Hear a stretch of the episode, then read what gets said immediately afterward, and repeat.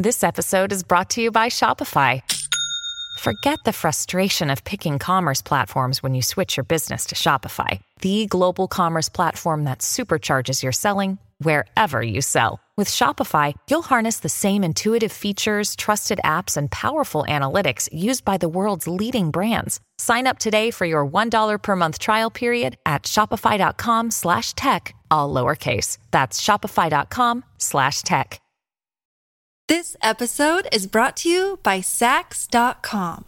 At Saks.com, it's easy to find your new vibe. Dive into the Western trend with gold cowboy boots from Staud, or go full 90s throwback with platforms from Prada. You can shop for everything on your agenda, whether it's a breezy Zimmermann dress for a garden party or a bright Chloe blazer for brunch. Find inspiration for your new vibe every day at Saks.com. Look, Bumble knows you're exhausted by dating. All the must not take yourself too seriously and 6 1 since that matters. And what do I even say other than hey? well, that's why they're introducing an all new Bumble with exciting features to make compatibility easier, starting the chat better, and dating safer. They've changed, so you don't have to. Download the new Bumble now. Welcome to the New Books Network. Hi, and welcome back to New Books Network. I'm Daniela Meneses, the host of the channel. Today, I will be talking to Nicole Erin Morse about their new book, Selfie Aesthetics Seeing Transfeminist Futures in Self Representational Art, published by Duke University Press. Hi, Nicole. Welcome to the show. Hello. Thank you so much for having me. I'm really excited for this conversation. Thank you so much for being here. I was wondering if we could start by maybe you explaining what you're doing now and also how you came to research selfies. Absolutely. So, right now, I am an assistant professor in the School of Communication Multimedia Studies at Florida Atlantic University. And I also direct the Center for Women, Gender, and Sexuality Studies there. So, I get to work at that intersection of media studies and gender studies, which is also uh, what the book explores. And to be honest, I never expected to study selfies. I went to grad school at the University of Chicago with the intention of studying Eastern European cinema, which I was very enthusiastic about after my undergraduate studies. But I found myself drawn to what I was observing happening on Tumblr among communities of queer and trans folks who were using selfies in really creative, unusual, and effective ways to articulate not only their own identity, but also to make political claims and theoretical arguments about the nature of the self, uh, the nature of gender. And as I spent more time looking at those images, I realized that this was something that needed to be attended to, and that the existing research on selfies, and this was in 2014, so it was emerging, but even at that time, the existing research was primarily from the social sciences. And there was very little attention to selfies as aesthetic objects. Everything was about large numbers of images and the trends that one could trace across, you know, a large data set, which is important and, you know, an interesting question. But no one was looking at selfies as individual images that could be read the way that we read that we close read uh, text in the humanities. So as I started building kind of my archive of selfie creators who were doing really interesting work, I really wanted to see what would happen if I looked at selfies very closely from that art historical perspective and read from them meanings that might be missed if we just scroll past selfies quickly, which is, of course, often the mode of reception that selfies invite on social media platforms. And so I thought, what if we look at selfies differently? What might be possible? And then that became the dissertation, which I then revised into the book. And talking precisely about selfies before we go into your main argument, you talk about how they are often related to their nar- Narcissus myth. And because of this connection, or, or I don't know if because of this connection, but this connection has come with some very specific and negative conceptions around selfies. And also with a way of interacting with them, as you say, that can maybe preclude us from seeing their political force. So, what is a selfie to you? Yes, thank you. So the book is titled Selfie Aesthetics Seeing Transfeminist Futures in Self Representational Art because I did have to admit that in the end, the work that I consider is beyond what most people would consider selfies, that the art that I explore is self representational art more broadly. But in some ways, that gets to the heart of the question of what is a selfie. Because when we speak about selfies, in the vernacular, people actually don't restrict selfie to images of the self taken on a smartphone, which I think is often what we would imagine is the fundamental definition. So there are descriptions of um, images of people taking self portraits in the late 1800s as selfies. People will describe a photograph they post on Instagram, say, of French fries with hashtag selfie. And so the way that selfie is used to invoke some kind of self reflexive and self performative or self constitutive act goes beyond any kind of specific formal or technical parameters. And so, in doing that, that's why I started asking well, what are the aesthetics? What are the signals that tell us as viewers this is a selfie it has a selfie quality and then that becomes you know the larger argument of the book of what those aesthetics are and in doing that you know what i had to confront is the fact that the cultural attitude towards selfies is often highly critical um, and there's been some great work on the way that this is associated with misogyny and queer phobia with narcissism being seen as, you know, a particularly feminine vice. And so the idea that selfies are stigmatized because they're associated with young women, um, and then to a lesser extent with queer people who are also overdetermined as narcissistic. Um, the idea that that same sex relationships are about the self same rather than some sort of difference that's crucial to to meaning and maturity. You know that comes from freud and has continued through you know some of the cultural discussion of queerness.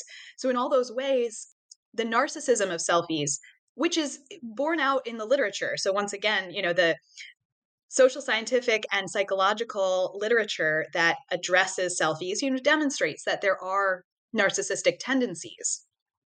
But as a humanist i'm convinced that our interaction with cultural objects you know need not be determined by those kinds of broad trends. And so while that is absolutely present in selfies, I wanted to complicate it and explore more deeply, you know, what could be possible if we bracketed narcissism and looked at other forms of relationality that emerge from selfies. And then the other reason that narcissism became really important for me in examining the work that I was looking at is because most of the work is by trans feminine artists. And trans feminine people, trans women, and other people who are assigned male at birth and who transition across, you know, or away from their sex assigned at birth have long been stigmatized through um, this particular medical diagnosis, autogynephilia, which has been used um, particularly for queer trans women to say that they don't exist, that lesbian trans women don't exist, that they are merely sexual fetishists who are obsessed with themselves. And autogynephilia is is no longer really regarded as a legitimate diagnosis in most psychological practices, but the stigma of it is very much attached to queer trans femininity and particularly to selfie practices which many trans women and trans men and genderqueer people you know find to be a very useful mode of self constitution and self imagination. So I was looking at the way that this practice of, you know, envisioning the self becomes stigmatized through misogyny, trans misogyny, and queer phobia. And it felt really important to interrogate not whether or not there are elements of narcissism in selfie culture, which again, there absolutely are, but what does it mean to not just take that as a given, but explore how could we move beyond it? And then in doing that, what I was recognizing is that this face to face relationship of seeing the other, of seeking out the face of another, of feeling reflected by the image, those aspects of interacting with self representational art are very valuable in selfie practices and also shape self portraiture more broadly.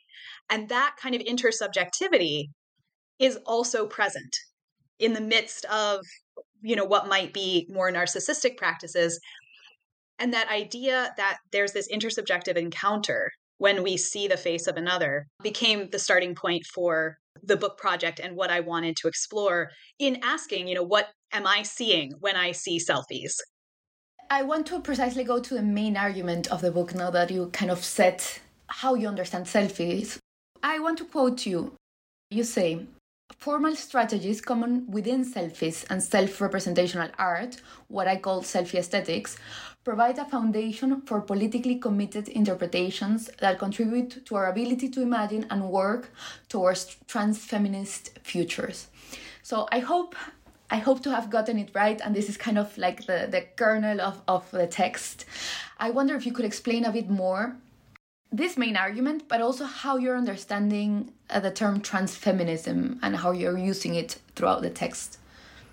Yes, indeed. That is the main argument. Thank you so much. And um, when I make that claim, what I want to ask, you know, my readers or interlocutors to to do, and what I have been asking myself to do, is to take the skills that I have as someone who, you know, does a lot of textual analysis of images and look at the kinds of formal strategies that are very common in selfies and that challenge us to think about the images complexly and see how those formal strategies can enable us as viewers to kind of collaborate with the creator of the selfie toward shared political ends. And so, in that way, the act of seeing a selfie is about both honoring and responding to the creator's intentions and also potentially pushing beyond what the creator intended in dialogue and in cooperation with them.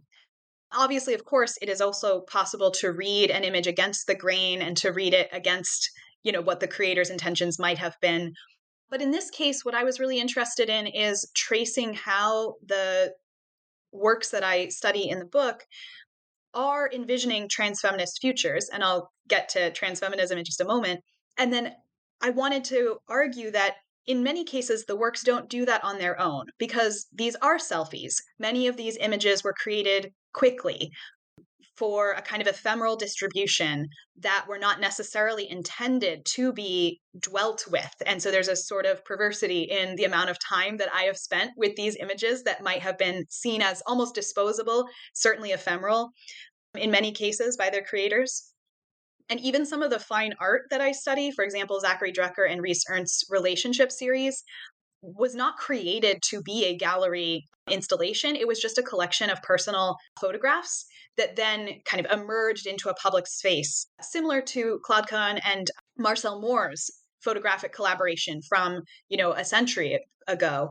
These images that were not intended to be art, but then can be received as such and and can be received as such as part of a public discourse about being and becoming. So then the question is what kinds of ideas about being and becoming are these images proposing? And how can the viewer participate in creating that meaning you know by paying attention to formal strategies? And there are of course many many formal strategies but there were four in particular that i decided to look at in the book. But before getting to that i'll just take a moment to talk about transfeminism and trans feminist futures. For me i follow scholars like emi koyama and susan stryker who describe trans feminism as you know one of many modes of feminism and we have so many and they have so many different claims on our politics on our love on our emotional and affective experience. And trans feminism at its best you know not only centers the experiences of trans women and the political needs of trans women but centers all those whose liberation depends upon the liberation of trans women which is koyama's phrase. And so, in that way, trans feminism can be seen as a mode of feminism that is about challenging misogyny, challenging prison and policing that is particularly oppressive to people who violate gendered norms. It brings together people who are caught up in state systems of binary surveillance and discipline in many different ways. And so, in that way, transfeminism for me is about who I am allied with rather than who I am. And as a genderqueer person who was assigned female at birth, that's been an important process for me of thinking through what does it mean to call myself a trans feminist and i would say that trans feminism is a political position available to anyone particularly in this project where i am centering trans women and trans feminine artists but i myself am not trans feminine that has been a question i've gotten frequently why don't i look at photo, uh, photography by trans men in this book? Why am I not looking at people who are more like me? and that, for me, has been a really important question to think with. I want to ask you also about the um, the formal strategies you mentioned, but before I go into that and into like the main the main strategies you identify, I wanted to ask you to talk a little bit more about the method you use. You already mentioned that you do form analysis but maybe you can talk us through some of the works of art or selfies you chose and also the political implications of making a book about selfies. As, as you said, selfies that were created maybe as disposable, but giving them the time and the, and the space, right, in your book. Thank you. So the method is close formal analysis, which is a method that I have found is, for me, the most meaningful way to engage with cultural objects. And I have found that despite the criticism that it receives often of being apolitical, formal analysis and form itself, in my opinion, are profoundly political because they give shape to ideas and experience. And so while I think they can be used in a way that pretends to be apolitical, any claim of being apolitical is in some ways the most political claim of all.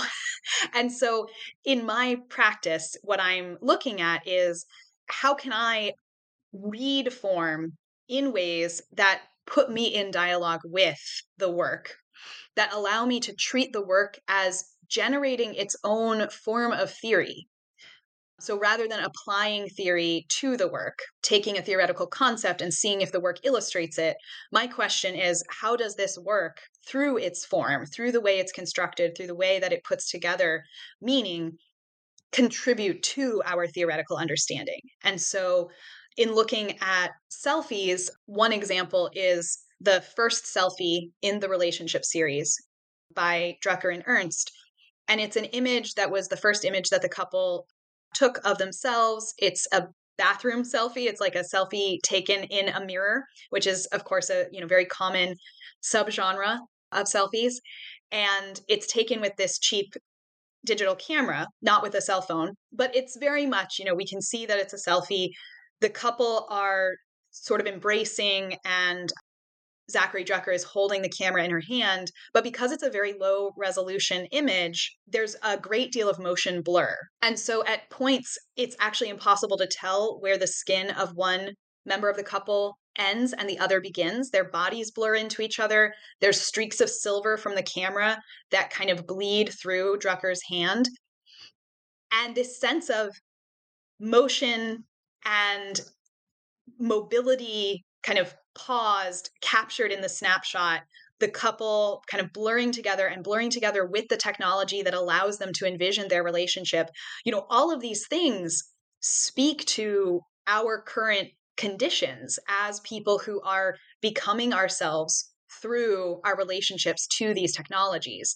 And in that way, you know, by taking the time to look at this image and see the way that forms, such as the relationship of the figures in the frame, the quality of color and shape and line produced by chance by the motion blur, but then preserved by the fact that the artists chose to keep this photo and then eventually chose to exhibit it at the Whitney. All of those elements compose a set of ideas about what it means to relate to one another through the technology of a camera and then to relate to an audience as well through that technology. And so, in that way, by reading the image closely, I'm able to be in dialogue with theoretical ideas that the artist didn't necessarily intend. And when I have spoken with Zackary Drucker, you know, she has said that she appreciates my interpretations and that as always as any artist, you know, she recognizes that the interpretations are perhaps separate from her intentions, but add to the work.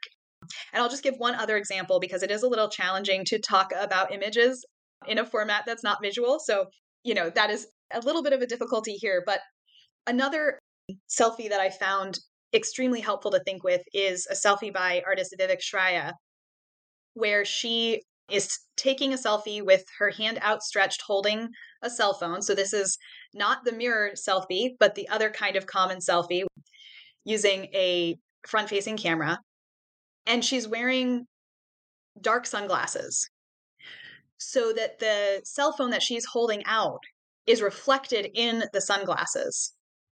And what this produces, especially as you kind of zoom into the image, which is not something that one would typically do with a selfie, but that you do if you're spending time reading selfies closely, you're able to see the reflection of the cell phone in the sunglasses and this circuit of reflections that we as the viewer are kind of invited into but also excluded from it's very much you know similar to las meninas or you know many other classic works of art that provide a position for the viewer that is simultaneously present and absent, where we are invited into the image and then also excluded from it. And by doing that and thinking about that, you know, I find myself in this circuit of reflections, both kind of reflected by and reflecting Shraya, and also looking for myself in the image and then realizing that the location that I feel like I physically occupy is actually substituted by the phone, which of course is a technology of communication that connects us as humans. So once again, this kind of intersubjective relationship emerges. And I think that particular image could be seen as this narcissistic experience of, of solipsistic closure, but that in fact, it opens up to the viewer. And by looking closely at those relationships, the aspects of framing and structure within the formal relations of the image, then these new ideas emerge about how we relate to each other and how we relate to technology. I'm to ask you for a, a, bit more examples precisely because I want to go with detail into the formal strategies you identify. I think it's very useful when you describe images because, as you say, without looking at them, it's difficult, but hearing you talk about them, we can imagine them. So, one of these formal strategies you identify um, is doubling. Could you talk a bit more about what doubling is and what it can do to our understandings of both selfhood and transness? Absolutely. So, doubling is one of the most evident structures, formal structures within self portraiture in general, and selfies, of course, being a subset of self portraiture. They participate in that as well. And so, one of the first places I looked was in the literature on self portraiture, where scholars have identified that for centuries, artists have been creating these works that are open to the viewer. So, Michael Fried talks about the hand that disappears beyond the frame. That's the artist's hand painting the portrait, say in a classic Rembrandt. And that as the viewer, we are almost invited to see ourselves as substituting for the mirror the artist was looking at, or substituting for the canvas that is being painted by this hand that intrudes into our space. And that idea of the hand intruding into the space becomes a really powerful way of thinking about selfies, especially when the selfie taker has an outstretched arm holding a cell phone. And in some ways, it feels like that arm is wrapping around the viewer holding us in this kind of experience of reflection. So I was looking at the way that reflections, mirrors, shadows, and other forms of visual doubling, the visual rhetoric of doubling, occur in selfies and allow us to think about the way that we become through our relationships to others. So in many ways, it's a very like Levinasian exploration of the encounter with the other, the encounter with the face, both literal and the, you know, metaphorical face. And in doing that, that offers another way of thinking about self constitution in general and especially the way that media studies thinks about the mirror stage, where, you know, we're always imagining that the mirror stage is being revisited. But in revisiting it, in encountering, you know, ego ideals through the image um, on the screen, you know, that is a different experience than that initial encounter with the mirror, you know, that Lacan discusses. But in discussing trans subjectivity, often this idea of the mirror stage is imagined as kind of continually reiterated as if a trans person who is transitioning is at a kind of earlier point in maturity or in you know becoming themselves than a cis person i think that is you know complicated and challenging and so what i was, was looking at is the way that artists are using doubling not to just recreate the mirror stage and not to just revisit it but actually to examine how we interact with reflections, how we interact with images of ourselves.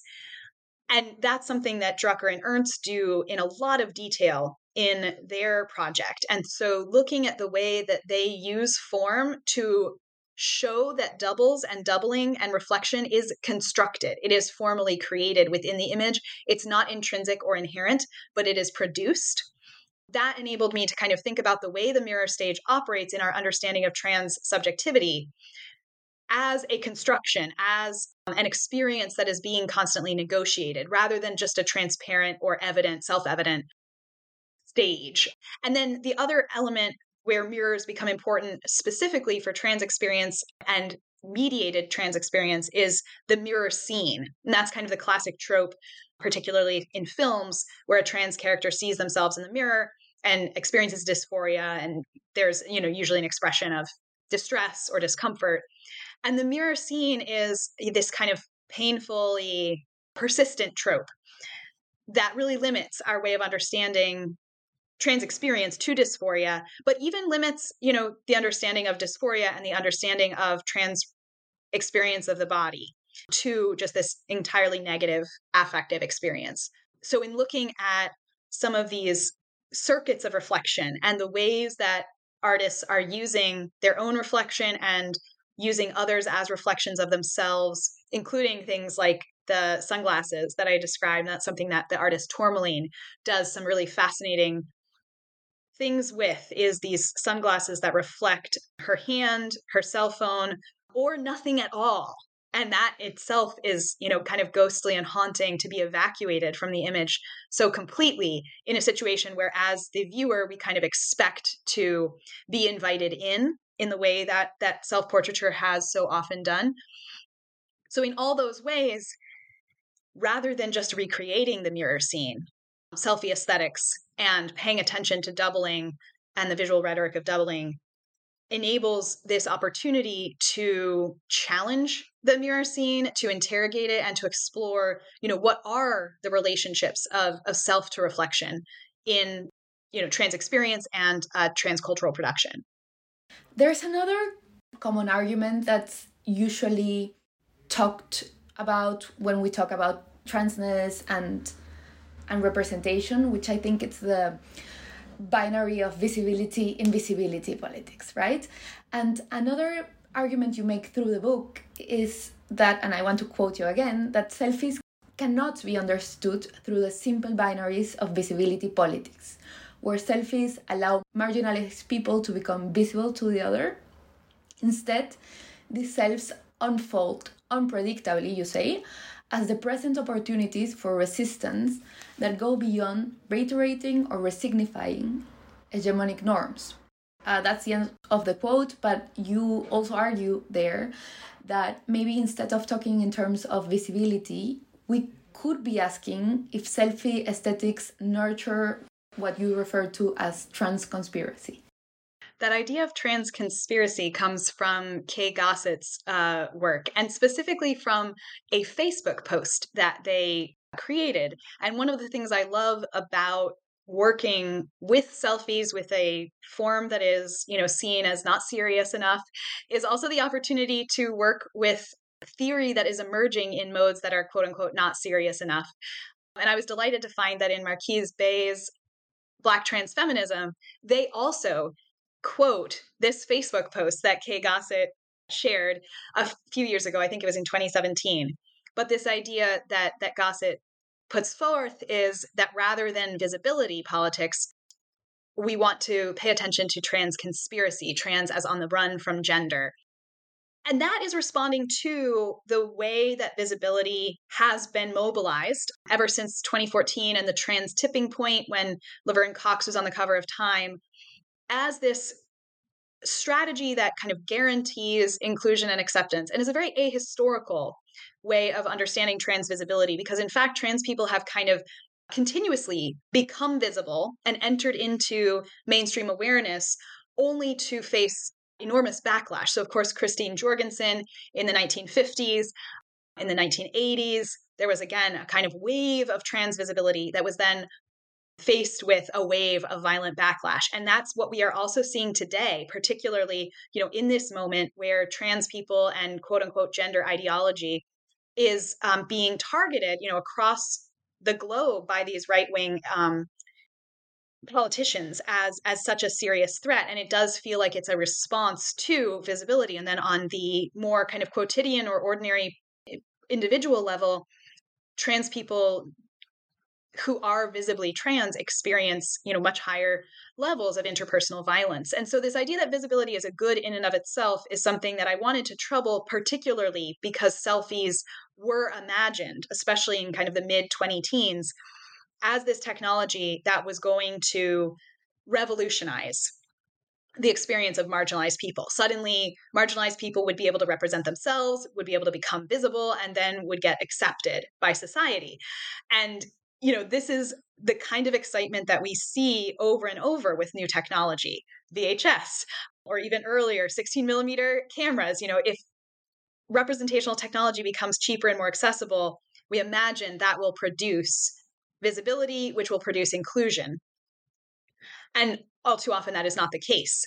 And so, rather than looking at selfies as this idea of becoming visible, particularly since many of the artists whose work I follow had a conflicted relationship to visibility and were not necessarily enthusiastic about visibility. I wanted to see, well, given that they are engaging in a practice that is on some level at least about visuality if not about visibility how are they using it to explore visibility and that's where i ended up exploring two ideas that are interrelated and I think are important for selfie aesthetics, and that's improvisation and seriality.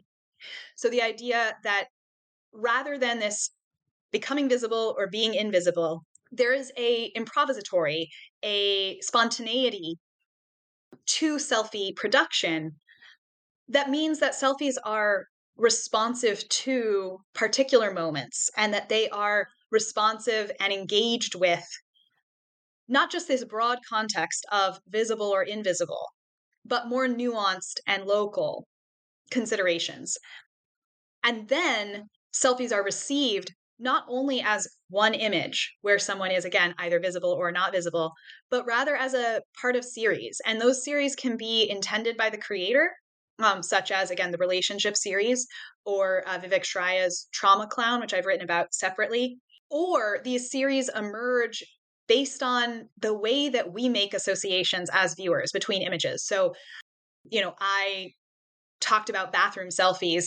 You know, this is something that people comment on as a subgenre. You can recognize it. It's the person taking a photo in a mirror of a bathroom, often a public restroom.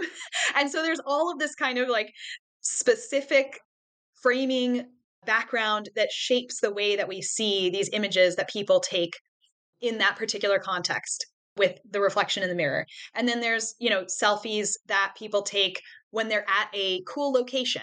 And most of the selfies that I consider are not that type of selfie, but that is a, you know, enormous subgenre of selfies, selfies that say I was here.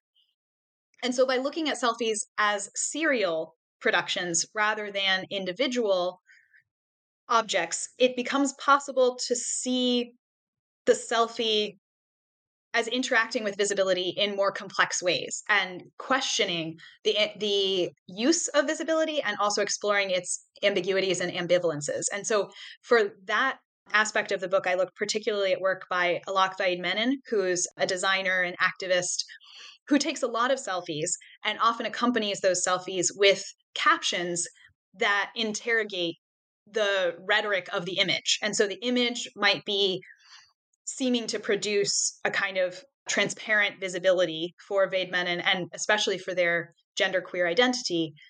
But then the caption asks the viewer to pause and look more carefully. So in one series that I look at, Vaid-Menon, who's South Asian, wears a blonde wig and has this tension between the blondness of the wig, which is very long, very hyper feminine, and then the dark hair of their own body, which seems to be signaling both kind of their authentic racial identity as well as being in conflict with the gender identity that people might expect them to be performing. And this is part of a larger project of Vaid-Menon's where they challenge the way that we associate body hair with femininity. I mean, body hair with masculinity. So femininity is signified by the absence of body hair, which is, of course, a very racialized and very white standard of beauty. And so, in all these ways, all of that emerges through the seriality of selfies the fact that there's one image after another after another that continue exploring you know this particular aspect of Vaid-Menon's embodiment.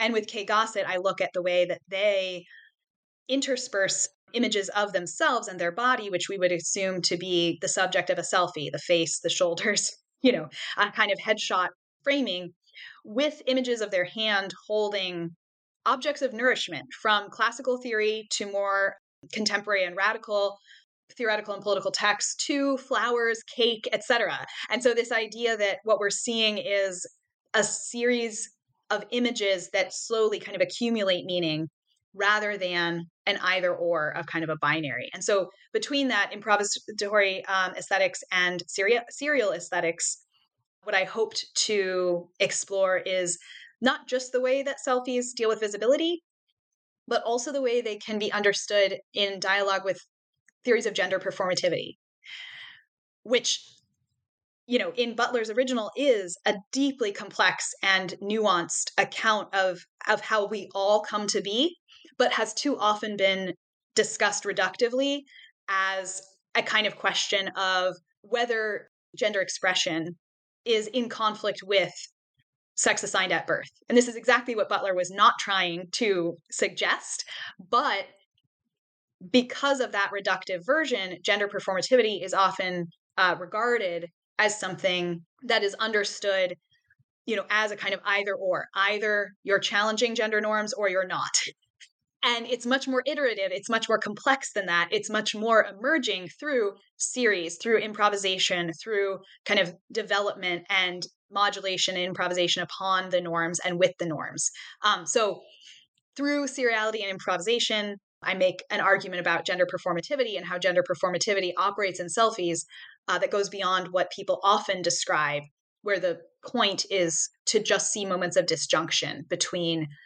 what we assume to be the sex assigned at birth and gender expression. Um, and the final, oh, sorry. This episode is brought to you by Saks.com.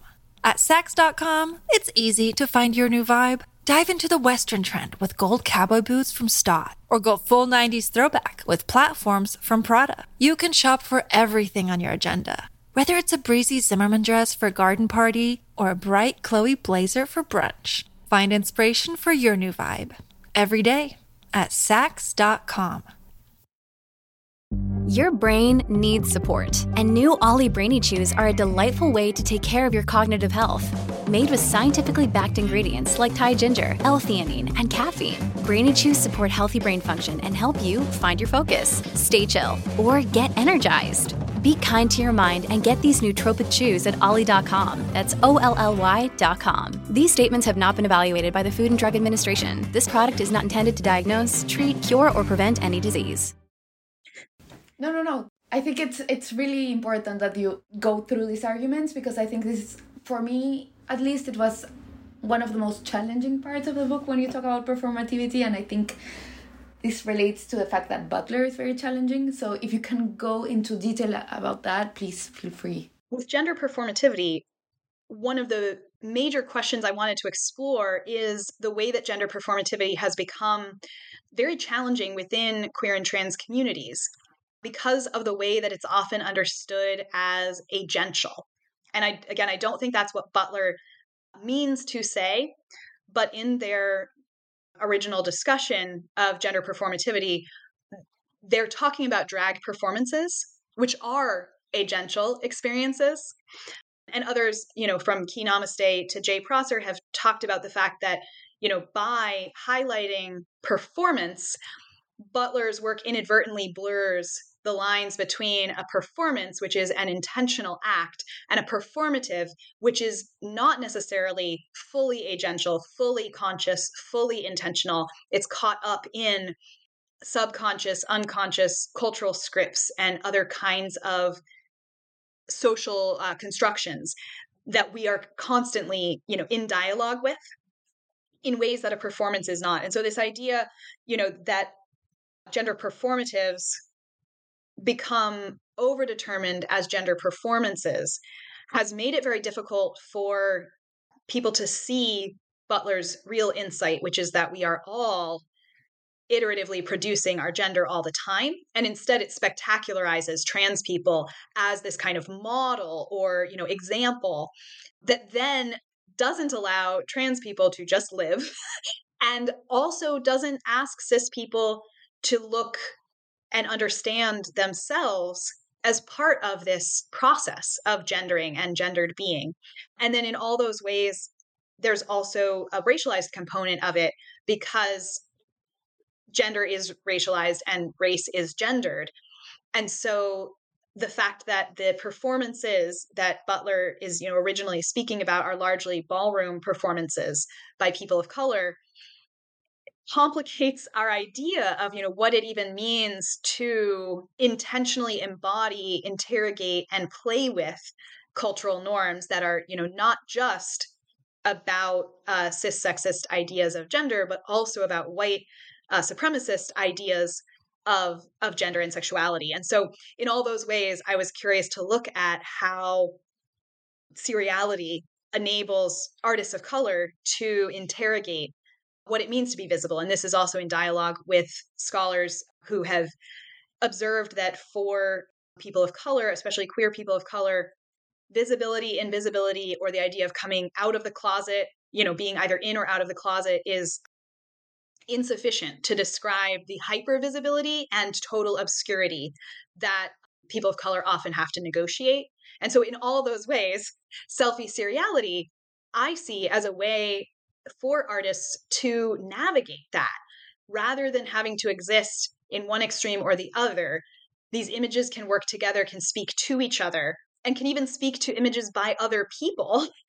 And in that way, create a more robust, complex dialogue about what it is to embody ourselves and to become ourselves, especially publicly in dialogue with social norms, in dialogue with hegemonic values. Thank you for that explanation. Talking about seriality, you kind of introduced the other topic I wanted to ask you about, which is time. Yeah, you talk a lot a lot about queer temporality. You find that there seems to be an idea that online temporality is automatically queer because you find it online and you find it like I guess in different moments in a way. People understand it as queer, but this, however, puts the critical potential of queer temporality at risk.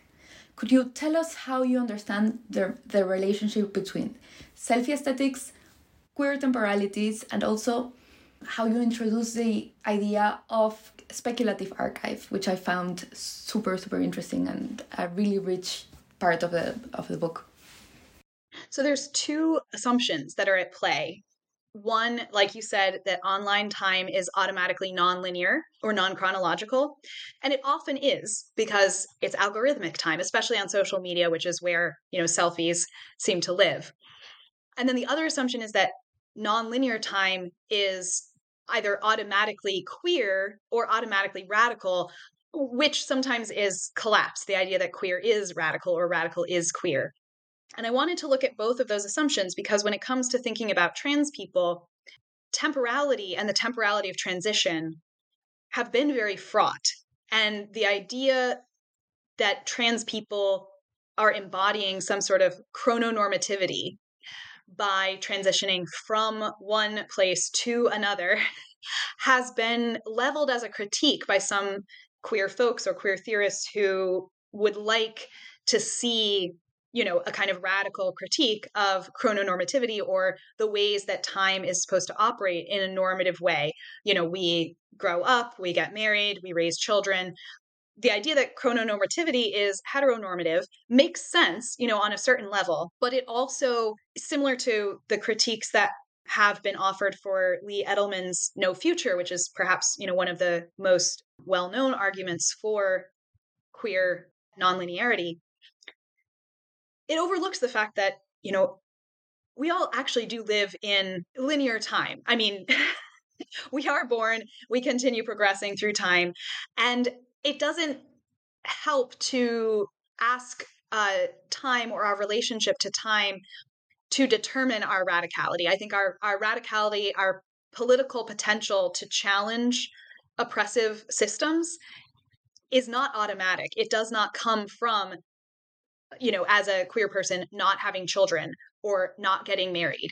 That in and of itself does not produce political potential that leads to liberation and well-being for as many people as possible which you know would be my political goal and so i wanted to look at what happens if i question the idea that nonlinear time is automatically radical and also the idea that selfies are either about linear time like selfie timelines or transition timelines which is a, another subgenre of selfies you know take a picture every day over the course of however many months of starting hrt and you know dramatize how your body changes. This is a very, very common mode for trans selfie creators to use. And again, it's highly critical, uh, it's highly criticized by people who are seeking for trans people to embody some sort of non normative radicality that the individual trans person may or may not care to embody themselves.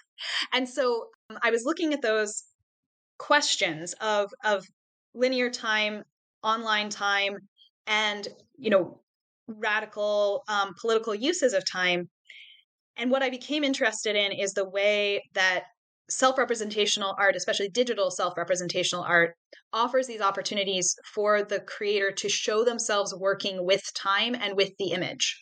So, again, resisting this idea of anything being automatic or transparent or determined.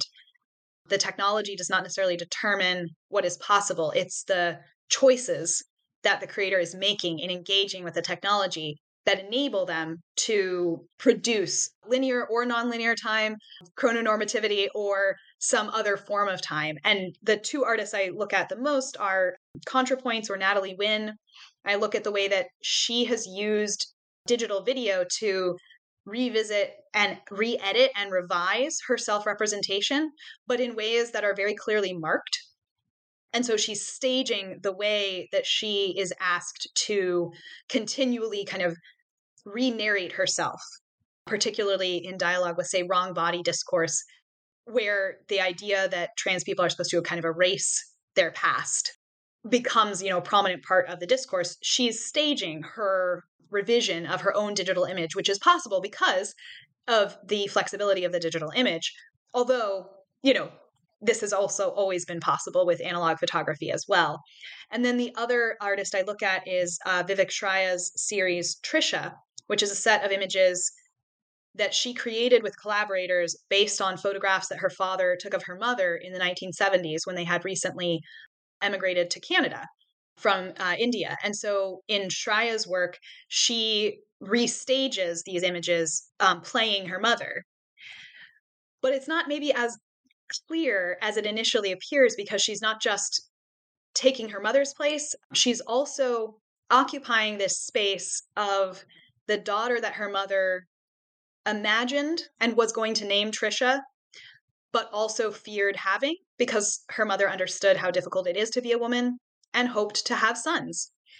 And so, in restaging these images, you know, after coming out as a trans woman, Vivek Shraya is able to become the daughter her mother wanted but didn't feel she could have in a way that the people in the original photographs from the 1970s, you know, did not imagine that this future was possible. And so by creating this alternative future, what I argue Shraya is doing is creating a speculative archive. And this is a concept that Allyson Nadia Field, who is one of my advisors at uh, the University of Chicago, has been discussing and elaborating for some time and drawing particularly on work by artists of color who have created these speculative archives where no archive exists to make visible, to make evident what we know did exist, but which was not preserved because the politics of, you know, preservation are such that, you know, the images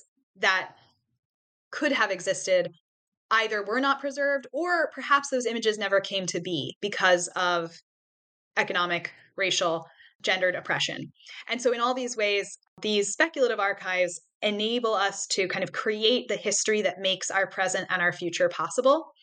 And that's what I see Shraya doing in this project, the, the Trisha series, is creating an alternative history for her family that opens up these fissures in time. And so, once again, it's not necessarily any deterministic result of nonlinear time that produces these possibilities. It's her choices and the material ways she's working with the image and on the image that produce these possibilities. And so, you know, in in short, when it comes to time and temporality with selfies, I think what's really interesting is how people use selfies to understand time and to put themselves into time, to take themselves out of time, and to work with time. I don't know if this question, if you find this question makes sense, please feel free to tell me if you don't. But do you think your book, in a way, also works as a speculative archive? Or like you're kind of creating the archive you wished existed? Thank you for that question. I think what the book does along those lines is enable me to put in dialogue a set of artists who I see as closely and complementarily relating to each other. And in many cases, they actually know each other, and there are kind of collaborations that you can trace in their selfies, especially because one of the practices that is, uh, you know, a key intersubjective aspect of selfies where the visual rhetoric of doubling appears is the fact that we take selfies with other people. And so, you know, we stage these moments of of the self in relation to others and so that's something that that can be traced but in some cases these artists do not know each other and have not worked together and so it enables me to put them into dialogue i wouldn't say that it's a speculative archive per se but what it is is like any other academic project that deals with a number of case studies by pulling together these individual cases, you know, something emerges that is larger than any one uh, iteration.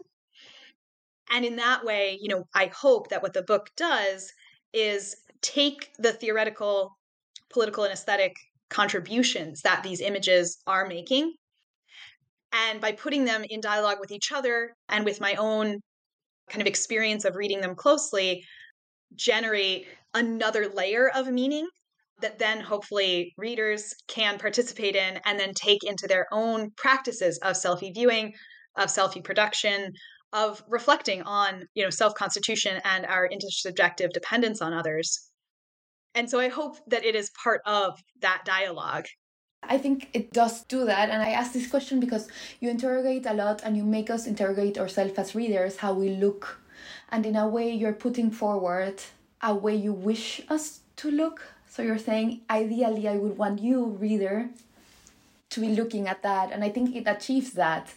So that's how I. That's why I was asking about the ways in which it kind of acts as an archive that could be, depending on us, the readers, and how much we take of it. In some way, that's the ethical project of the book is to intervene in the idea that that marginalized people need to make themselves visible to and be kind of accepted into common sense and to actually ask the people who are the audience, the people who are witnessing, to consider our role and our responsibility. So the prescriptive aspect of the book is the claim that basically it's not up to the person who is creating the selfie to say convince me of their humanity uh, again to, to talk about the way that selfies and marginalized populations are often understood that they're supposed to humanize they're supposed to persuade the audience of the humanity of the subject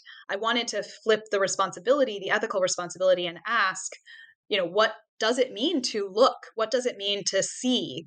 And this is the larger project, I think, of, of my next research is to consider in other ways, you know, what it means to be a spectator, to be an audience member, and to bring our political commitments um, as well as our own experiences to that position.